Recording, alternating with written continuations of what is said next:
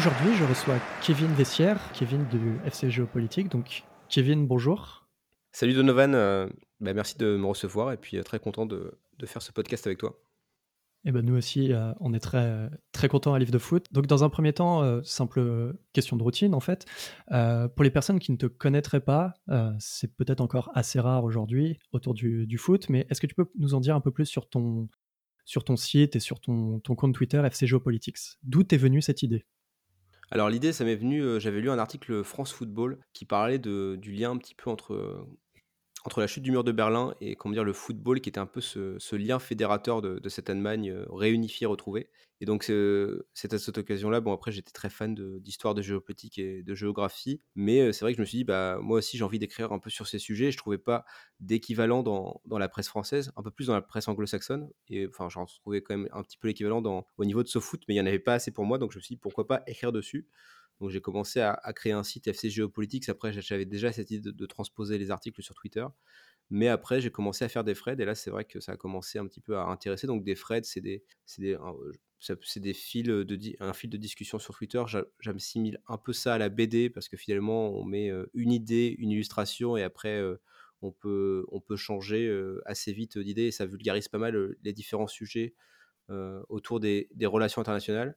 Et c'est vrai que la géopolitique, les relations internationales peuvent être un petit peu barbantes euh, si on le prend que par le prisme d'articles ou, par le prisme des relations internationales qui peuvent être un terme assez pompeux. Et donc, c'est vrai que par le prisme du sport ou du football, ça peut tout de suite beaucoup plus intéresser, beaucoup plus être un sujet de, vulgarisation pour intéresser le plus de personnes possible à la compréhension du monde. Et donc, c'est dans ce- cette optique-là que, que j'ai développé l'UFC Geopolitics sur Twitter. Et donc, aujourd'hui, il y a plus de 45 000 abonnés. Ça marche, euh, ça marche bien. Et puis, euh, effectivement, bah, ça a permis d'écrire un livre euh, en juin dernier. Et justement, euh, donc c'est une suite logique pour toi d'avoir écrit un livre C'était quelque chose que tu voulais faire dès le départ ou c'est quelque chose qui est venu un petit peu naturellement au fur et à mesure? Comment ça s'est passé? Ah, pour le livre, ouais. Enfin, le livre, je vois plus.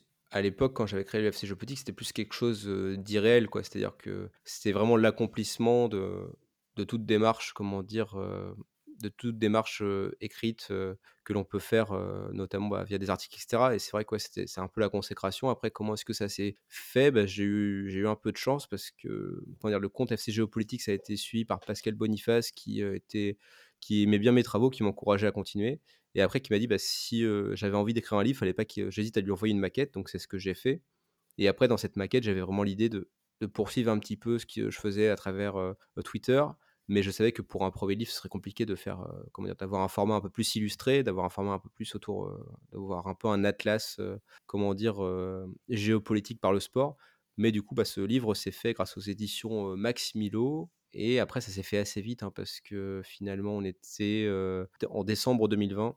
Et après, bah, il a fallu rédiger pour être prêt pour l'euro. C'était un petit peu la date de sortie qu'il fallait viser pour, pour pouvoir surfer sur cette vague où le, le football était important et on pouvait le lier avec des sujets politiques. Donc c'est pour ça que, que le livre traite de beaucoup plus de, de sujets d'Europe que, que du reste du monde, mais, euh, mais le reste du monde reste très, très important. Et c'est vrai que ouais, ce, ce livre-là, c'est un peu une consécration euh, du travail qui a été réalisé sur Twitter. On va revenir un peu plus en détail après sur le, le plus en détail justement du, du livre. Ton sous-titre d'ailleurs du livre, c'est 22 histoires insolites pour comprendre le monde. C'est un acte de vulgarisation. euh, tu t'inscris pleinement dans cette démarche de vulgarisation. C'est ce que tu voulais faire à la base tout de suite avec le FC Geopolitics.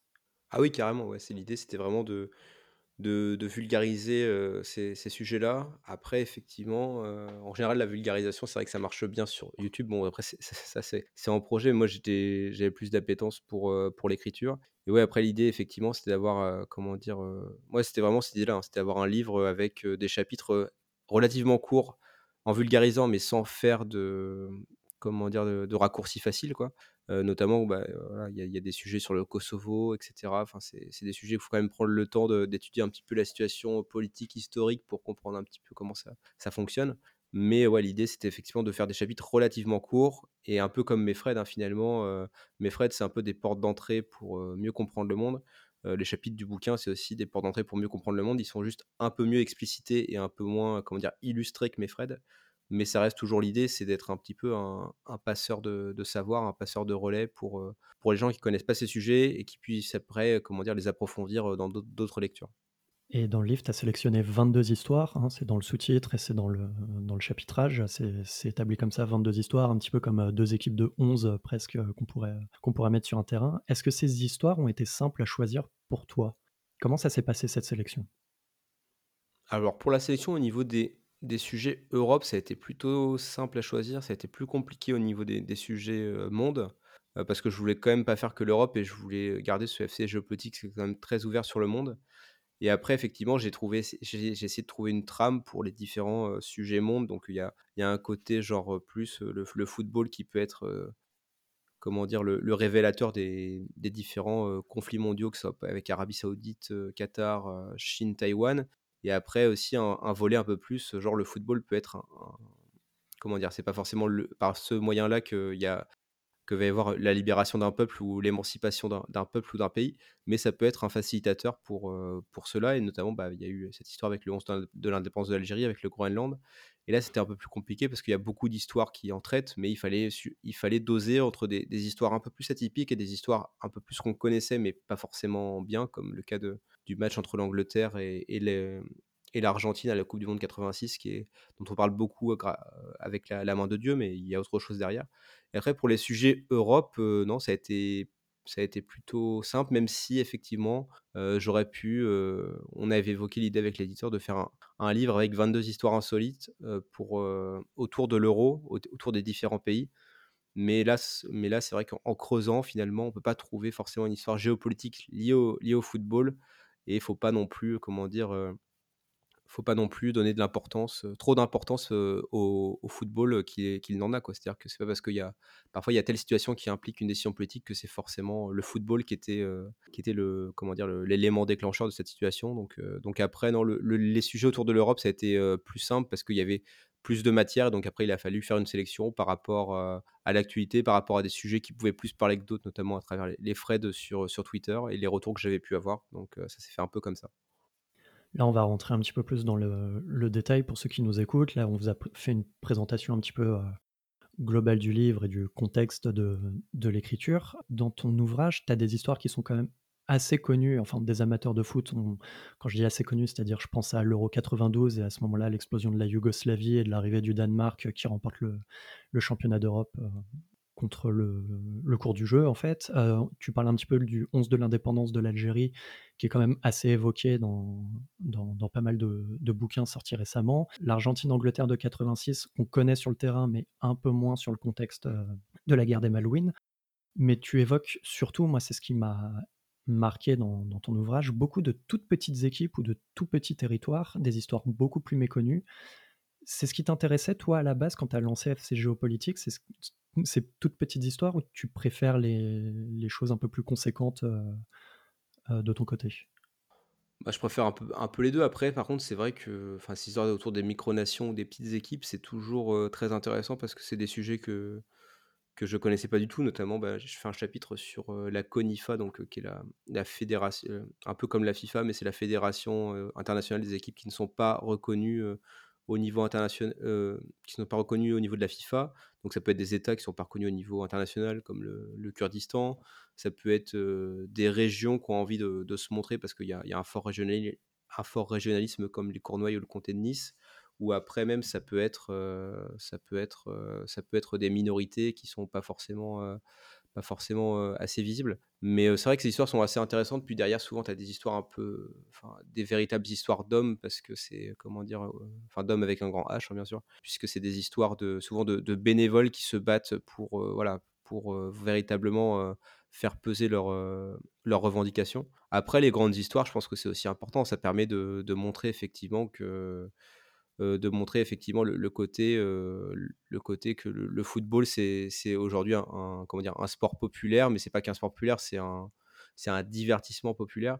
Et donc, ce qui fait que ça touche toutes les traces de la société et que, bah, effectivement, un événement qui peut se passer lors d'un match de football, ça peut avoir des, répercussions derrière, surtout avec les équipes nationales qui sont un petit peu des, qui sont un petit peu les, ambassadeurs, aussi les remplaçants des, armées euh, qui avaient pu voir euh, par le passé. Et puis parfois, c'est souvent le, seul vecteur comment dire, de représentation nationale pour, euh, pour quelqu'un, parce que tu as, as, le maillot, tu as le drapeau, tu as l'hymne. Donc je pense que non, toujours ces histoires sont quand même assez intéressantes au niveau des, comment dire, des, histoires qu'on connaît mieux. Par contre, c'est vrai que moi, dans mon livre, ne faut pas s'attendre à ce que je retrace l'histoire des matchs, etc. Parce qu'il y a des gens qui le font beaucoup mieux que moi.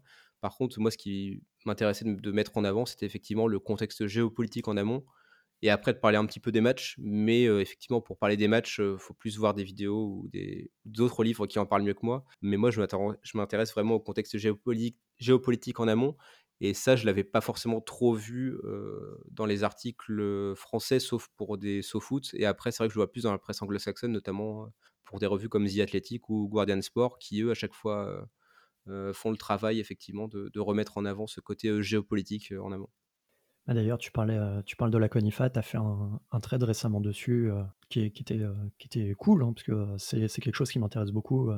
J'avais étudié un peu le sujet. Et me vient cette remarque et cette question est-ce que la, la CONIFA, c'est pas un peu la représentation ultime du, du FC Géopolitiques en fait Est-ce que c'est pas un peu léger, un seul petit chapitre dans ton, dans ton livre? T'as pas envie de creuser un peu ce sujet un peu plus profondément?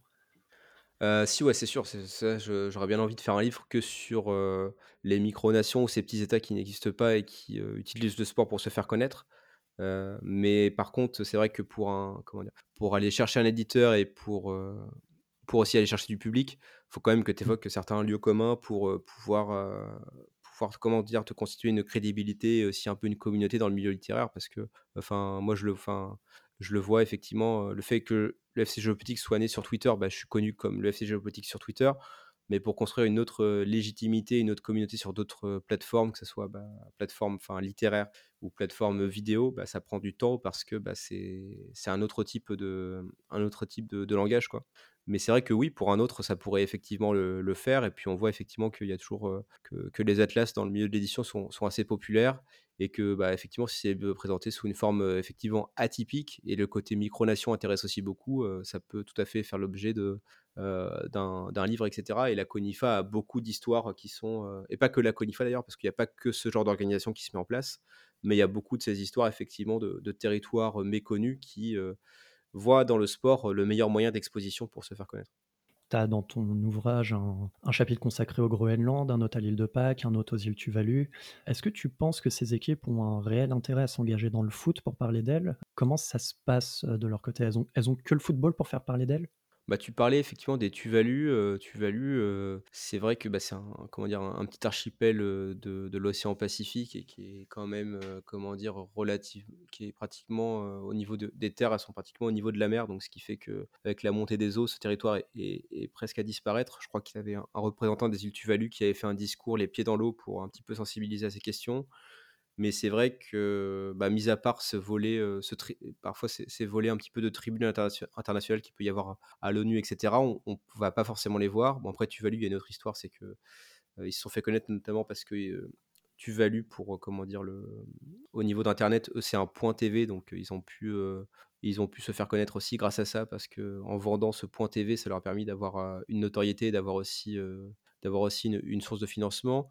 Mais c'est vrai que par le sport, je pense que tu as un côté un peu plus positif, enfin, comment dire, un biais plus positif de, communiquer, même que ce soit aussi au niveau du Groenland, tu as un, biais plus positif pour communiquer par rapport à ton pays et par rapport à, par rapport, comment dire, à ta situation. C'est-à-dire que le représentant politique pour les Tuvalu qui va s'exprimer par rapport à la montée des eaux, ça va tout, tout, de suite être dans un ton un peu plus, comment dire, dramatique.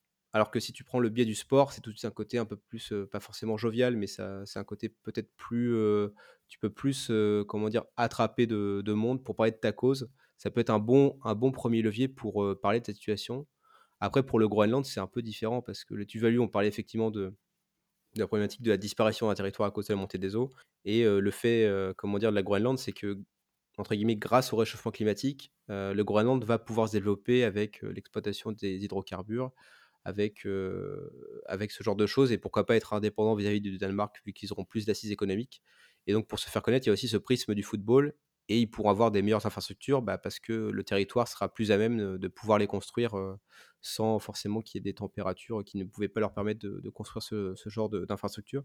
Mais voilà, là, par contre, c'est un peu la situation différente. Quoi. Donc c'est un peu, voilà, parfois aussi, ces histoires-là, ça nous permet, c'est pour ça que je voulais faire aussi un chapitre un peu axé réchauffement climatique, c'était un peu de dire, euh, c'est du football, euh, je raconte des histoires euh, qui peuvent être un peu atypiques, mais il faut quand même les, les raccrocher à la réalité pour essayer d'avoir une prise de conscience et de montrer que, que le football, ça peut être un sujet euh, qui peut se rattacher à, vraiment euh, différentes problématiques et encore plus actuelles. Tu soulèves un point euh, aussi, tu parles beaucoup de contexte, euh, que ce soit dans l'écriture, remise en contexte climatique. Dans, ton livre, tu parles très peu du, football africain. En ce moment, c'est la Cannes. Tu as fait beaucoup plus de trades de- dessus. Est-ce que c'est quelque chose à l'avenir que tu souhaites développer? Tu, tu, tu suis toujours l'actualité comme ça quand tu écris un trade ou que tu écris un petit article que, amené à potentiellement être publié? Ouais, tout à fait. Après, ouais, effectivement, dans le bouquin, comme je crois qu'il y a quoi, il y a, peut-être euh, une histoire sur, euh, sur l'Afrique. Après, effectivement, c'était cette histoire de choix par rapport à la partie monde qui était forcément moins importante que la partie Europe. Euh, dans le, prochain bouquin qui est en cours d'écriture sur la Coupe du Monde, il y aura forcément plus d'histoires autour de l'Afrique. Mais après, non, c'était plus effectivement là pour le bouquin, c'était plus l'histoire d'un choix et c'était pas. Je voulais forcément parler de, de l'Afrique parce que ça reste un continent important au niveau de, au niveau du football. Là, pour la Cannes, effectivement, j'ai fait différents sujets que j'avais déjà pu faire par le passé, mais voilà, le dernier en date, c'est celui sur le, sur le Zaïre et, la Coupe du Monde 74. Euh, mais là, tu vois, c'est un sujet un peu plus Coupe du Monde. Donc, j'avais déjà en tête, quand j'ai écrit le bouquin, de me dire je fais un, un livre un peu axé euro. Il y en aura forcément un qui sera axé coupe, du Monde parce que le Football Club Géopolitique, c'est beaucoup plus Coupe du Monde qu'une Coupe euh, continentale, même si euh, là, effectivement, pour la Cannes, je fais pas mal de, sujets dessus et y a. Et du coup, ce qui est intéressant aussi avec ces compétitions, comment dire, euh, assez anciennes par rapport à la Cannes, notamment bah, de par les origines, parce que ça a été elle a été faite, cette Cannes, en 1957 dans un contexte de décolonisation, donc il y a forcément une partie historique à raccrocher mais du fait aussi qu'il y, a des, y a des territoires qu'on ne connaît pas forcément qui utilisent aujourd'hui cette canne pour, se promouvoir, que ce soit le Cap Vert, la Gambie ou, les Comores notamment. Et donc, ce qui est intéressant, effectivement, c'est que ces, compétitions continentales qui ont de l'histoire, ça peut évoquer pas mal de sujets. Et bah, du coup, c'est pour ça que j'ai fait différents sujets durant cette canne pour promouvoir effectivement ces, ces différents liens entre football, Afrique et politique. Vous noterez, chers auditeurs, qu'il a annoncé un deuxième volume de FC Géopolitique sans livre. Donc, au-delà de l'Afrique, euh, donc que tu évoques euh, très brièvement, mais peut-être dans un deuxième tome, je voulais revenir un peu plus sur l'Europe parce que c'est quand même le sujet central de, ton livre. J'ai l'impression que ces dernières années, il y a de plus en plus d'histoires euh, au niveau des frontières. On a, as parlé du Kosovo, on, parlait un petit peu de l'Euro 92, de l'explosion euh, de, la Yougoslavie. On parle de Gibraltar aussi. Tu as un chapitre consacré à, au match un petit peu de l'impossible euh, entre Gibraltar et, l'Espagne, le Kosovo. Tu parles de l'Ukraine et de la Russie. Comment tu peux expliquer, est-ce que tu pourrais expliquer ou parvenir à l'expliquer, euh, comment ça se fait qu'il y a euh, ces, histoires qui ressortent ces, dernières années? Bah, Ça ressort ces dernières années parce que je l'évoquais un petit peu tout à l'heure. Hein, pour moi, le les équipes nationales, euh, surtout de football, euh, parce que c'est le sport le plus populaire euh, au monde. Enfin, il n'y aurait pas une telle visibilité du football, ça poserait peut-être moins de difficultés si c'était un sport un peu plus moins médiatique, je pense. Mais bah, pour moi, c'est c'est vraiment les ambassadeurs du pays. C'est, on l'a vu notamment avec la Russie lors de la dernière Coupe du Monde. comment dire, la, Russie qui n'était pas forcément une, enfin, comme une nation, qui arrive à se qualifier assez assez comment dire facilement aux coupes du monde et aux coupes d'Europe mais il fallait pas non plus qu'ils qu soient humiliés à leur coupe du monde. Donc ils ont quand même réussi à en faire une belle mais euh, on voit qu'il y avait quand même une, un attachement euh, qui était donné aux, performances sportives qui était un peu lié à l'image du pays. Et je pense que c'est lié aussi hein, que finalement les, équipes nationales sont liées à l'image du pays et aussi liées à l'image du, régime politique qui, gère, le, pays euh, alors. Et donc c'est pour ça que ces questions se, se posent euh, de plus en plus et ben notamment, ouais, effectivement, ces histoires de matchs impossibles. Après, j'en ai évoqué que quelques-uns, mais il y en a, il y en a d'autres qui sont possibles. Après, j'ai essayé aussi de prendre des sujets euh, qui étaient effectivement euh, plus actuels, parce que euh, effectivement, dès qu'on parle de, bah là, on l'a vu encore récemment, Espagne-Kosovo, il y avait la fédération. Alors, j'ai plus, comment dire, les, les faits exacts en tête, mais je crois me souvenir que c'était la Fédération espagnole de football qui, avait annoncé qu'ils jouaient contre le Kosovo, mais ils n'avaient pas annoncé le Kosovo. Ils avaient annoncé autre chose que le Kosovo, euh, un titre plus alambiqué qui remettait en cause la, comment dire, l'existence du Kosovo. Alors qu'effectivement, le Kosovo n'est euh, pas forcément reconnu par tous les États au niveau international, mais ils sont reconnus par euh, la FIFA et l'UEFA. Donc, s'ils sont reconnus par la FIFA et l'UEFA, il fallait que l'Espagne les considère en tant que, que tels. Mais c'est vrai que même malgré ces considérations-là, on voit qu'aujourd'hui, il y a des matchs impossibles entre l'Ukraine et la Russie notamment, et l'Arménie et l'Azerbaïdjan, parce que c'est les conflits les plus brûlants en Europe, parce que bah, la situation politique est telle que voilà, faire affronter deux équipes où tu as un petit peu cette notion de bataille, cette notion de gagner l'adversaire, de victoire, de défaite, tu aurais un parallèle qui serait fait par rapport aux batailles politiques et aux batailles militaires qui sont faites sur le terrain. Et donc tout de suite, forcément, c'est comment dire, ces équipes nationales qui sont des ambassadeurs du pays, qui sont soutenus par la, population, la population derrière, qui voit derrière ces, ce 11, bah, 11 soldats, et bah, ils ne veulent pas perdre. Donc ça, ça, amènerait tout de suite des complications bah, politiques et puis des complications aussi peut-être au, niveau du, stade. Donc donc c'est pour ça effectivement que pour l'instant ces matchs sont impossibles et qu'on voit qu'un parallèle est, tout trouvé en tout cas entre football et politique. Quelle différence tu fais entre ces matchs que tu dis impossibles ou très difficiles à, organiser et le match, par exemple, entre euh, à la Coupe du Monde 98 entre les USA et l'Iran qui s'était parfaitement déroulé alors qu'on pensait qu'il allait avoir d'énormes tensions? Parce que là, c'est peut-être. Euh, en fait, c'est un peu le même parallèle. Bon, là, j'avais fait un sujet sur. Euh, c'était pas du football, c'était la diplomatie du ping-pong en 70. Donc, en fait, la Chine et les États-Unis avaient coupé toute relation diplomatique il s'avère que commençait à reprendre des relations diplomatiques, mais il, est vrai que tu avais un, championnat du monde de ping-pong qui avait lieu en Corée du Sud en, Corée du Sud en 70 ou 71. Et tu as eu un, comment dire, un, pongiste américain qui s'est un peu lié d'amitié avec un pongiste chinois et qui a fait une partie de, ping-pong. L'affaire a été relayée par les médias et les États-Unis et la Chine ont trouvé que c'était bah, un bon levier, ce levier du sport, pour matérialiser la reprise des relations diplomatiques. Et pour, si on creuse un peu bah, notamment cette histoire USA-Iran sera forcément, sera forcément comment dire, creusée de, par, de ma part pour la prochaine Coupe du Monde. Et ben, si on creuse un peu, on voit finalement que les USA et l'Iran avaient coupé toute relation diplomatique depuis la révolution en Iran en 1979 qui avait renversé le, Shah d'Iran, qui était un dirigeant qui était comment dire, mis en place par, par les États-Unis. Donc avec cette révolution, il y a eu une rupture des relations diplomatiques et ils ont commencé à reprendre des relations diplomatiques il faudrait que je, revérifie, mais c'est plus vers 96-97.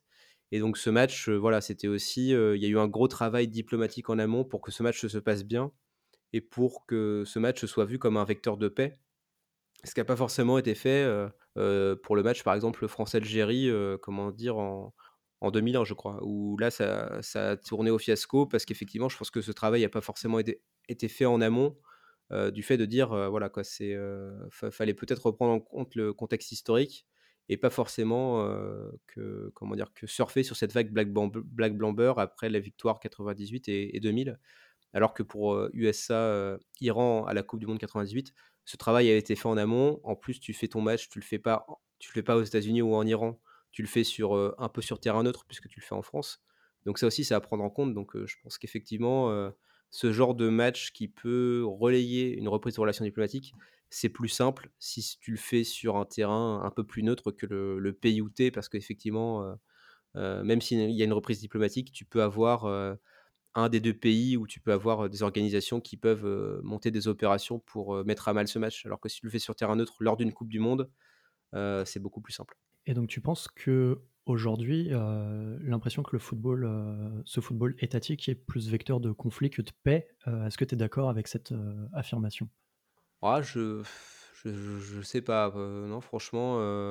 après, je sais pas si c'est ma vision des choses, mais après, non, c'est vrai que j'ai l'impression qu'on cherche aussi un peu plus le, conflit et puis aussi que la situation euh, comment dire internationale on voit un petit peu la, situation internationale avec la Chine les États-Unis États-Unis euh, Russie etc on est beaucoup moins dans une logique euh, comment dire multilatéraliste qu'on pouvait l'être dans les années 90 peut-être un peu plus enfin 2000 et encore 2000 effectivement tu as eu un peu des axes qui se sont formés avec cette guerre contre le terrorisme des États-Unis mais là, on est comme de moins en moins vers le multilatéralisme. Donc, c'est donc c'est pas forcément le football, je pense, qui est plus vecteur de conflit. Je pense que c'est plus la géopolitique du monde et les relations internationales qui sont moins axées autour du multilatéralisme et qui font que chaque pays finalement se regarde peut-être plus, euh, se regarde euh, d'abord sa situation avant de, avant de, comment dire, de regarder la situation des autres, et ce qui peut expliquer que le football peut être vu comme plus un vecteur effectivement de conflit que de paix.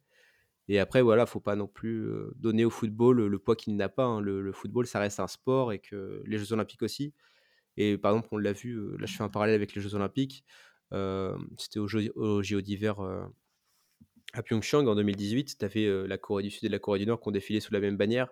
Mais voilà, c'était beau pour, le symbole, mais la situation politique reste toujours la même. Le, le fin mot de l'histoire, ça reste quand même les décisions politiques entre, entre les États. Donc, donc, euh, donc voilà, donc après, voilà, le, football, le sport, ça peut être des bons leviers de, paix ou de, comment dire, de, reprise de relations diplomatiques, mais ça ne peut pas tout résoudre. Du coup, pour revenir un petit peu aussi au sujet de ton livre qui est l'Europe, tu parles de football pour, lever- euh, justement euh, tirer ses leviers. Tu parles de la construction du foot européen comme parallèle à celle de la construction européenne, euh, à la construction de l'Europe politique. Est-ce que tu peux revenir un petit peu là-dessus? Comment, comment les deux, euh, le, football européen a pu construire l'Europe politique ou, le, ou, parallèlement l'Europe politique a pu construire en même temps le football européen? Ouais, tout à fait. Ben, pour revenir un petit peu dans le contexte, on est après la Seconde Guerre mondiale. Donc l'Europe vient de sortir de deux guerres mondiales où elle était considérablement affaiblie.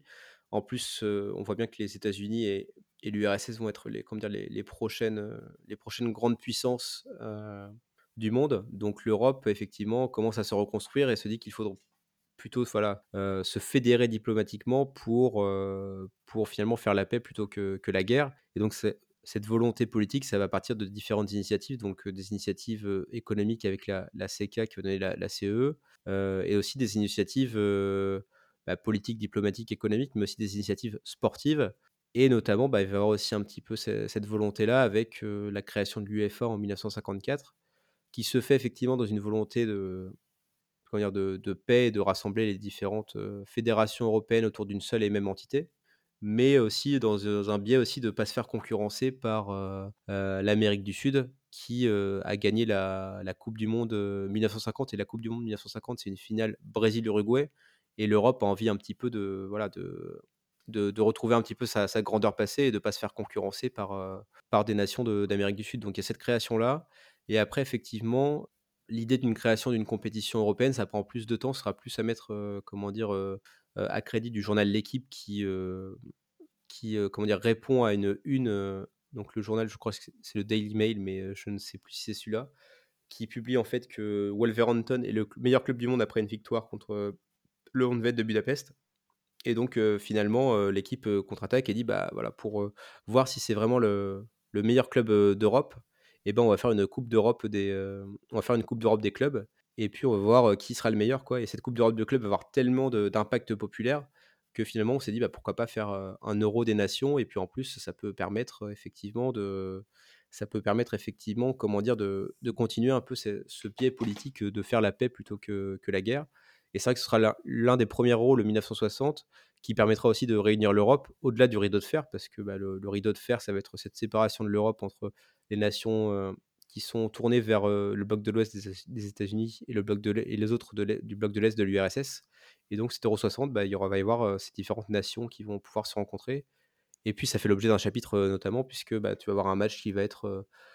qui ne va pas avoir lieu entre l'URSS et l'Espagne, dans ce contexte, comment dire, un petit peu de, de guerre froide, parce que bah, les deux nations ne, ne peuvent pas se, ne peuvent toujours ne peuvent pas s'entendre. Donc le match n'aura pas lieu parce que déjà les équipes nationales sont des représentations des États quoi. Et d'ailleurs, comment ça se passe ce match? Il n'a pas lieu et que- qu'est-ce que ça donne après euh, Pour revenir un petit peu aussi dessus. Après c'est pas le même format, hein. l'euro l'euro 60, enfin ces premiers euros là, t'as que à partir des demi-finales où tu as vraiment un système de phase finale et où, c'est organisé euh, dans un pays. Là pour 60, c'est organisé à partir des demi-finales, c'est le système de phase finale, c'est organisé en France. Et en quart de finale, donc tu as des matchs aller-retour. Et là, c'est euh, euh, quart de finale, tu as un match entre deux favoris qui sont l'Espagne, donc euh, l'Espagne qui est gérée par, le dictateur Franco, et donc l'URSS, donc euh, qui est gérée par Khrouchtchev, si je ne m'abuse. Et l'idée, c'est que bah, effectivement, ces deux nations qui sont, qui sont en vogue, puisque bah, l'URSS, tu as, l'Aviachine, et puis l'Espagne, tu as tous les, toutes les stars du Real de Madrid qui remportent les différentes éditions de, de l'ancêtre de la Ligue des Champions. mais ce match n'aura pas lieu parce que Franco, effectivement, ne veut pas que ses joueurs, aillent à Moscou et après même, il voudra pas que je crois qu'il voulait pas non plus que les joueurs de l'URSS, viennent, en Espagne parce qu'il y a il y a un peu ce relent de la guerre civile espagnole, à la fin des années 1930 où l'URSS soutenait les républicains espagnols et où Franco était soutenu par, les régimes, heu, fascistes, de Mussolini et Hitler. Et donc il y a toujours un petit peu ce relent du fait de dire: «Bah non, je vais pas je vais pas, comment dire, donner, de la visibilité à un régime, à un État que j'exècre» et donc Franco va décider que cette équipe d'Espagne ne va pas aller, ne va pas aller en URSS et l'UEFA est bien embêtée parce que finalement, pour elle, c'était un petit peu enfin pour elle déjà, elle avait cette idée que le football était apolitique, même si, on se rend compte que c'est très compliqué et finalement, bah, que voilà, que l'UEFA va essayer de sauver la situation en proposant différentes solutions, mais finalement, notamment de jouer sur, terrain neutre, mais l'URSS veut jouer à Moscou, donc bah, finalement le match n'aura pas lieu, l'Espagne est éliminée et après, bah, tu vas voir, les demi-finales qui vont avoir lieu en France, à Paris et donc la France sera là, mais heu, va même pas être sur le podium, hein. Ça va être 3 nations, de l'Europe de l'Est, même si, la Yougoslavie commence à ne plus être dans le bloc de l'Est et donc tu vas voir, URSS, République, heu, République tchèque, Tchécoslovaquie et heu, Yougoslavie qui vont, se partager le podium et après en 64 par contre, l'UEFA va faire un geste par rapport, à l'Espagne puisque, heu, elle va dire que l'Espagne accueille la compétition pour que l'URSS puisse par puisse participer à la phase finale à partir de des demi-finales. Ce qui va permettre, du coup à l'Espagne de remporter l'Euro 64. Mais c'est vrai que voilà quoi, on voit que l'UEFA a dû un petit peu jongler pour, pouvoir, organiser ses premières res compétitions alors que le contexte politique était compliqué. Et au niveau des clubs, c'est exactement la même chose? Parce que là, on parle du football étatique, et c'est globalement ce qui revient dans dans ton livre. Mais est-ce qu'au niveau des clubs, c'était un peu la même chose? Est-ce que les à cette époque, clubs espagnols et soviétiques s'affrontaient, quand même en coupe, d'Europe? Alors ça, je t'avoue que j'ai pas trop creusé la question, même si effectivement, ouais, je parle pas beaucoup des clubs dans dans mes threads ou mes bouquins, mais la question peut être intéressante à se poser. Mais après, heu, c'est plus je j'ai pas j'ai pas forcément la réponse, mais j'ai une piste de réflexion en me disant que finalement, vu que c'est des des clubs, même si le Real Madrid était quand même très lié à Franco. Après, je me dis, finalement que quand même, voilà, quand tu es une équipe nationale, tu as quand même ce côté, heu, drapeau, ce côté hymne, qui est quand même plus représentatif de l'État, qui peut être qui peut poser plus de difficultés. Même si on voit qu'aujourd'hui, ça peut quand même poser des difficultés, heu, quand tu as des le club par exemple, comme, le club de je pense au club de Karabakh en Azerbaïdjan qui, heu, du coup, heu, est un club qui était basé dans dans la ville d'Agdam, dans le Haut-Karabakh, mais qui maintenant est délocalisé à Bakou et voilà, c'est compliqué pour eux parfois de voilà, ça peut être un club qui peut avoir, heu, comment dire? Une représentation, plus que plus que locale, puisque tu as un contexte autour, du Haut-Karabakh, un contexte régional vraiment pesant. Donc parfois ces questions-là peuvent se poser, mais sinon après pour, pour d'autres clubs, vu que tu as pas ce contexte, forcément politique international, c'est peut être, plus, plus simple ou ou moins compliqué, quoi. Pour ouvrir un petit peu sur cette, fin d'émission, il me reste quelques questions. On on vient d'évoquer globalement le livre dans ses grandes largeurs. Toi, quelle histoire t'a le plus apprécié écrire quand tu as rédigé ton ouvrage? Alors celle qui m'a le plus, plu, franchement, c'est celle sur, sur l'île de Pâques, hein. Parce que bon, l'île de Pâques, enfin, j'ai pas commencé à, comment dire? À faire des recherches, pendant que j'écrivais le livre parce que j'avais déjà fait un thread sur le sujet. Mais j'ai vraiment, du coup, voulu aller beaucoup plus loin que ce que j'étais allé faire dans le thread parce que le thread pour moi, comment dire? C'est vraiment des petites portes d'entrée et pour l'île de Pâques, il y avait toute une histoire que je connaissais pas autour, autour effectivement de cette, de cette culture des des Rapa Nui qui sont, qui sont arrivés, finalement, ouais, vers, heu, 1200 et cetera et ça reste quand même assez obscur et après effectivement, on a toujours cette image effectivement de ces grandes statues et le fait que c'est parce qu'ils ont voulu construire ces grandes statues que, comment dire? Que ce territoire, que cette civilisation s'est un petit peu re recroquevillée sur elle-même. Mais après tu as toute, heu, une histoire autour, heu, effectivement de des raids de pirates péruviens qui ont finalement aussi, heu, décimé la population, de ce lien aussi avec le Chili et de de ce combat aussi, comment dire? De l'île de Pâques et de la communauté Rapa Nui pour, avoir la restitution des biens qui ont pas forcément été été rendus par le par le passé et aussi toute cette lutte aussi qu'il y a pour finalement faire revivre une culture, qui veut peut-être oublier ses racines et donc ça, c'est assez intéressant parce qu'effectivement, heu, les Rapa Nui, heu, il y a il y a encore, ouais, heu, 20-30-40 ans, c'était une population qui était un peu parquée sur l'île et qui a réussi encore un petit peu à émerger et c'est c'est ces histoires-là qui qui m'intéressent surtout. C'est-à-dire que des, territoires qu'on connaît beaucoup, genre l'île de Pâques, mais finalement on connaît peu et qu'il faut creuser pour comprendre un petit peu la, complexité de la situation politique. Et derrière, si tu as du sport pour un petit peu matérialiser cet engouement autour de culturel, autour, autour du lien social, etc., bah, c'est encore, c'est encore dire, plus parlant parce que bah, c'est le sport, etc. Ça, parfois, ça matérialise très bien l'engouement que peut y avoir, surtout avec l'île de Pâques, qui ont aussi un haka local qui s'appelle le, le. Et donc, du coup, tu as toujours cette symbolique assez forte quand c'est des, des nations polynésiennes qui s'expriment par, le- par le sport. Il y a une équipe nationale de foot de l'île de Pâques, comment ça se passe pour eux Bah déjà, c'est compliqué parce que tu es à l'île de Pâques, donc tu es quand même très loin des côtes. Tu es un peu loin de tout. Donc, pour te déplacer, pour faire des compétitions internationales, c'est c'est compliqué. Mais par contre, en fait, tu as une sélection hybride. En fait, tu as la sélection Rapanui, donc le club, je sais plus comment il s'appelle. Et euh, donc en gros, c'est un club qui devient un peu les sélections nationales euh, lorsqu'ils peuvent euh, affronter d'autres équipes. Notamment, il y, a des, il y a des Jeux des îles du Pacifique où ils ont pu participer. Mais leur premier gros match, ça a été un match contre Colo Colo, donc le grand club chilien. Et c'est Colo Colo qui est venu sur l'île de Pâques pour affronter cette sélection de Rapanui qui était affiliée à la fédération chilienne. Et là aussi, ça a été, comment dire, ce match, c'était c'était pas qu'un simple match, hein, c'était euh, Rapanui contre Colo Colo. Bon, c'était, je crois que c'était en Coupe de Chili, mais bon, je pense quand même que l'idée c'était aussi de d'utiliser ce match de football pour montrer que l'État chilien commençait à, comment dire à, donner des droits à ce peuple autochtone.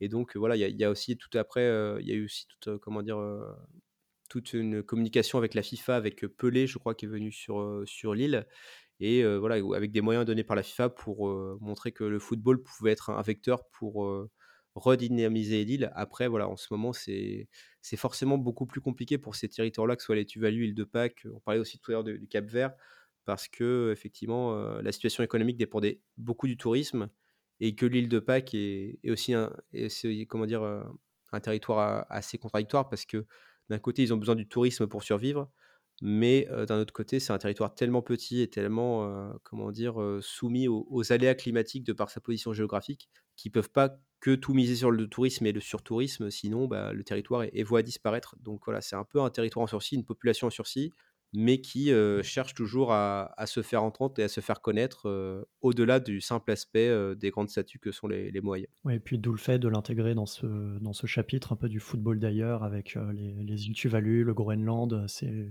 pour, pour faire exister. Je regardais en même temps un petit peu le chapitre, en même temps que tu, tu discutais, c'est vrai que je pense que l'île de Pâques, c'est peut-être un peu plus le rugby que le football qui les fait exister, même si ça doit pas forcément être beaucoup plus... ouais, tout à fait, bah, ils ont une équipe de rugby aussi, après c'est vrai que je n'ai pas, pas trop suivi, mais je crois qu'en rugby à 7, c'est un peu plus présent que le, rugby, que le rugby à 15, même si le rugby à 15, effectivement, tu vois des, des sélections polynésiennes qui ont, un, bon niveau, comme les Tonga, les Fidji ou, les Samoa.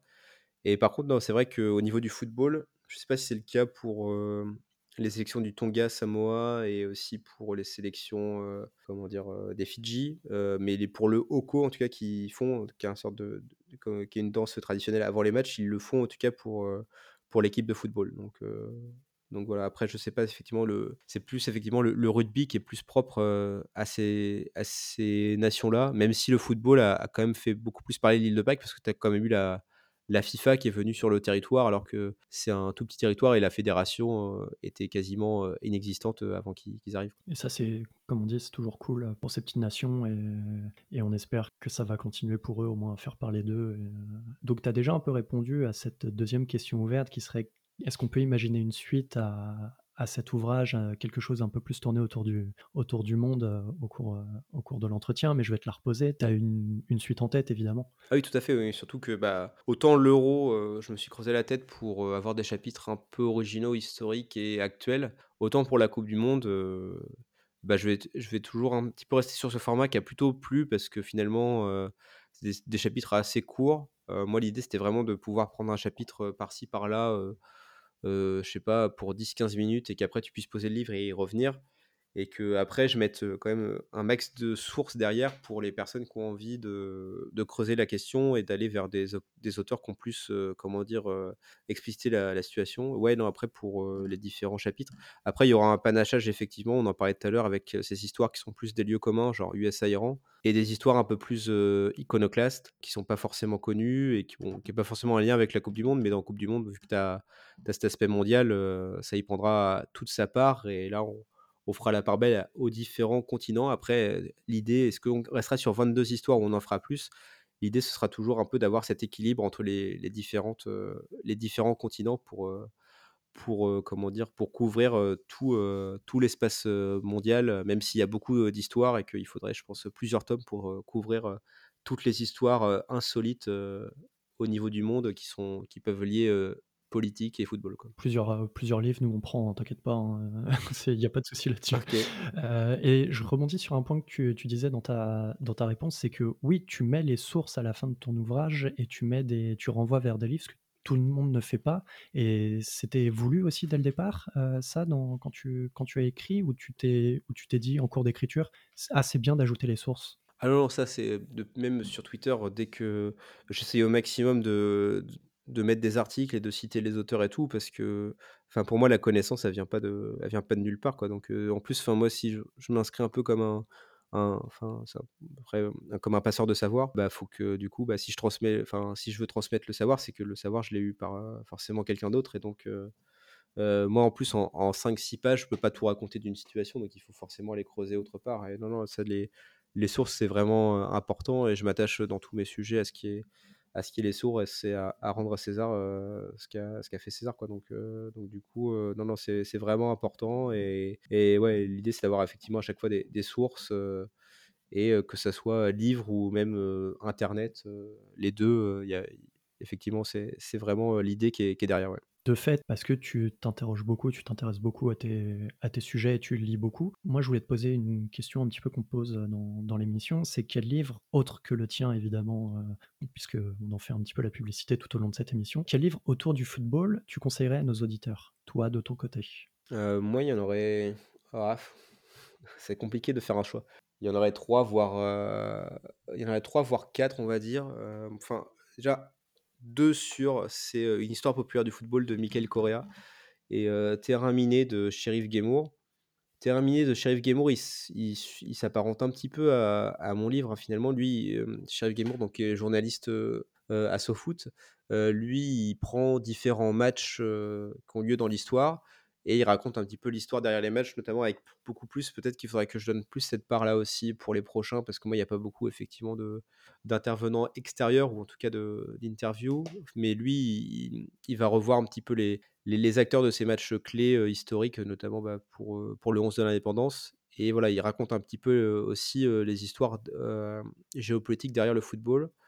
Et donc ça, c'est aussi moi, ça a été un un bouquin que j'ai lu et que j'ai adoré et que je me suis dit: «Ah bah tiens, ça c'est des bonnes idées», raconter un peu avoir, un peu cette idée de récit pour, un petit peu embarquer le lecteur et avec des chapitres assez courts. Après, Une histoire populaire du football de Michael Correa, c'est un peu plus, un peu plus gros comme livre et là, lui, c'est vraiment une approche, presque, comment dire? Scientifique, du football, quoi. C'est vraiment, c'est vraiment, comment dire, comment est-ce que le football, est né et un petit peu le la raison sociale de la naissance du football et un petit peu ses liens politiques et de montrer effectivement que le football, heu, ça a été un peu toujours le révélateur de cette, heu, de cette lutte des classes, de cette lutte entre ouvriers et aris aristocratie, heu, de cette lutte contre les régimes totalitaires, de cette lutte contre, le la colonisation.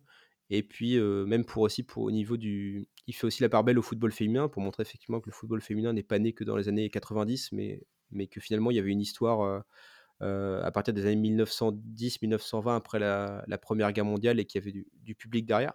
Donc euh, non, c'est un livre vraiment intéressant et qui, qui fait vraiment voyager, qui, qui, qui, qui va vraiment dans toutes les parties du monde. Et après, en autre bouquin, euh, bah, pour, pour un petit peu, comment dire, avoir cet aspect un peu plus global, euh, un, géopolitique du sport de Pascal Boniface, ça fait toujours, ça fait toujours plaisir parce que c'est, c'est, assez, euh, c'est assez vaste.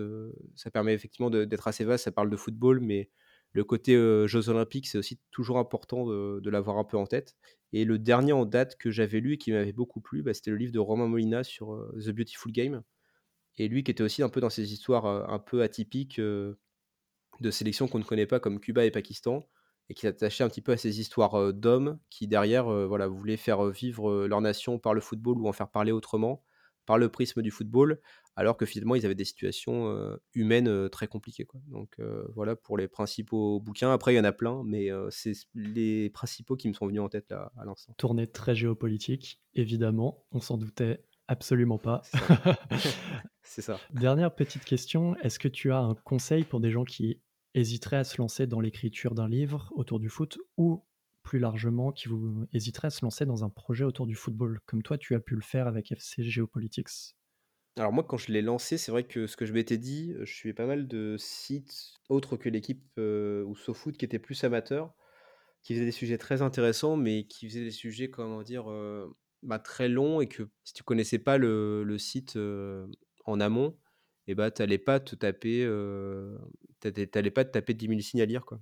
Donc donc si, s'il y a un projet éditorial autour de ça, il faut trouver, je pense, surtout le bon biais pour, pour le partager, pour se faire lire, pour se faire, connaître et avec, les réseaux sociaux aujourd'hui, je pense qu'il y a plein d'idées pour, parler du foot, autrement. Effectivement, après, il y a l'aspect écrit, mais l'aspect écrit, si tu es pas sur un si pas sur un grand site, un grand site qui est lu, ça va être compliqué d'être lu, quoi. Donc il faut trouver un autre biais original sur lequel, on t'attend pas forcément. Moi, j'ai eu de la chance avec, moi, je pensais pas que moi, de toute façon, le but du FC Géopolitique, c'était pas forcément de voilà, d'avoir 45 000 abonnés. Moi, je voulais juste écrire pour le plaisir. Après, j'ai trouvé que le biais du Fred était, comment dire, original et que ça permettait de de de pouvoir bien illustrer, cela et que j'avais pas vu trop ça effectivement, en amont et donc c'est vrai que voilà, si on a un sujet qui nous botte, une thématique, sur le football ou sur le sport et bah, voilà, et qu'on a envie d'en parler, bah, faut s'interroger sur comment est-ce qu'on pourrait l'amener au public pour être lu parce que, bah, quand on fait un sujet, c'est quand même mieux de travailler pour être, lu derrière et de se dire: «Bah, comment est-ce que je pourrais, l'amener pour être, lu et vu?» et voilà et se dire: «Bah, tiens, voilà, si» moi, par exemple, le FC Géopolitique, je me suis dit: «Bah, j'ai jamais vu ça ailleurs, j'aimerais bien le faire». Du coup, j'ai tenté de le faire. Bon, ça a ça a plutôt bien marché, j'ai eu de la chance, mais après, je pense que voilà, faut faut pas forcément, heu, faut pas forcément, heu, se dire, heu, enfin commencer avec un projet en tête en disant: «Ah, faut absolument que ça marche». Faut d'abord faire, ce qui nous plaît et après ça marche, bah, c'est bien. Si ça marche pas, bah, c'est pas grave, mais au moins on a fait quelque chose qui nous plaît et puis, ça donnera que du positif par la suite. Et bah, je pense que ces mots pour terminer sont parfaits. Je rappelle le livre, Kevin Vessière, plus connu sous le nom de FC Geopolitics, 22 histoires insolites pour comprendre le monde, c'est chez Max Milo Éditions. Donc n'hésitez pas à vous le procurer et à le lire, c'est un ouvrage excellent. Kevin, merci et je te souhaite une je te souhaite une agréable soirée Merci à toi. et à nos auditeurs, je vous dis à la prochaine.